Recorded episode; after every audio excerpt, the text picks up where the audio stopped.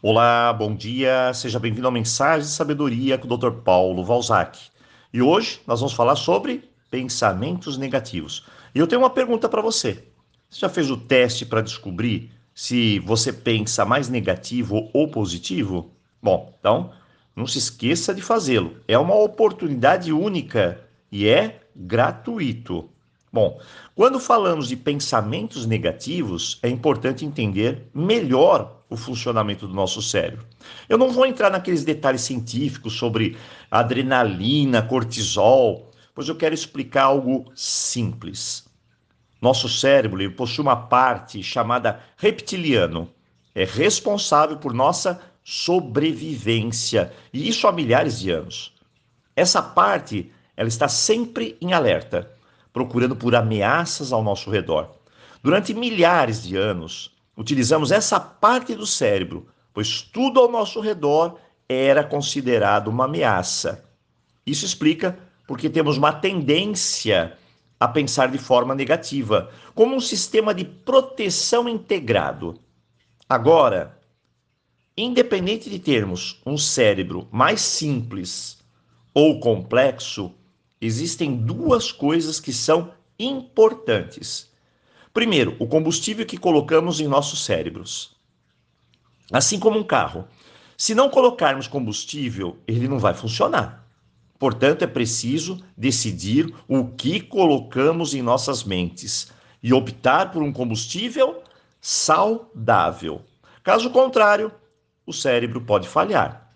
Segundo, não importa se temos um cérebro simples ou complexo. Se não soubermos como utilizá-lo, nós não iremos a lugar nenhum. Aprender a guiar o nosso cérebro é fundamental. Se não pensamos com clareza e não sabemos solucionar problemas, não estamos guiando o nosso cérebro de uma maneira correta.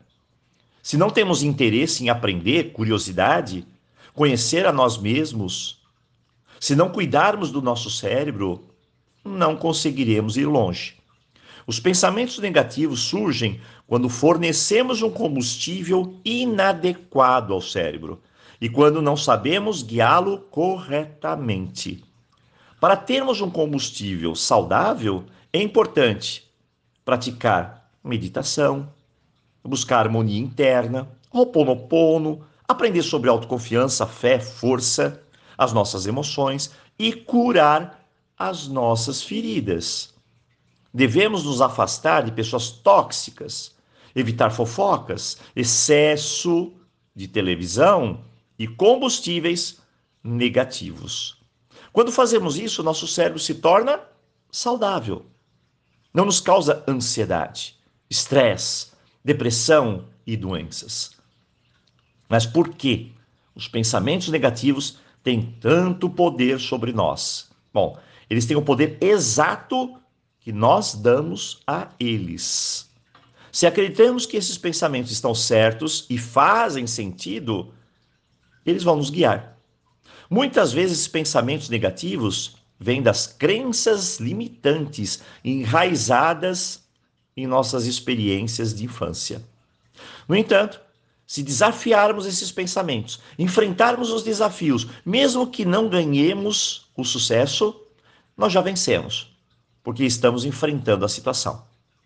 Recentemente, lançamos uma apostila com 10 testes para descobrir o padrão de pensamento do seu cérebro. O que causa essa distorção, a disfunção cognitiva que a gente chama? O cérebro tem um bug, ou seja, ele às vezes pensa de forma errada. Eu vou dar um exemplo para ficar bem claro para você. Você já deparou com alguém que enxerga as coisas de forma extrema, como se fosse tudo ou nada? Bom, essa é uma distorção do cérebro e eu vou explicar como isso funciona. Imagina que você envia uma mensagem para o seu parceiro e ele não responde imediatamente durante o dia, por motivos pessoais.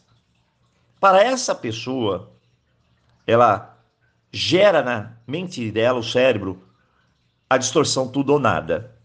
Ela conclui imediatamente que seu parceiro não se importa com ela e que o relacionamento está fadado ao fracasso. Ela não considera nenhuma outra possibilidade, nem mesmo o fato de que o parceiro é, pode ter tido um dia agitado, se esqueceu de retornar a ligação por um motivo trivial e outras situações. Então, essa pessoa generaliza a situação como uma prova concreta de que o relacionamento é um fracasso total. E o que isso gera? Emoções de tristeza, raiva e insegurança.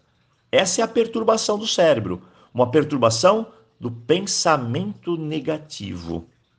Bom, agora que compreendemos um pouco mais sobre esse tema, nós vamos nos aprofundar em breve e realizar alguns exercícios que podem ajudar você a lidar com essas distorções cognitivas. E olha, nós temos 10 tipos de distorções e elas são comuns no nosso dia a dia. A partir do momento que a gente as conhece e começa a trabalhar melhor o nosso cérebro, nós temos uma mente mais saudável.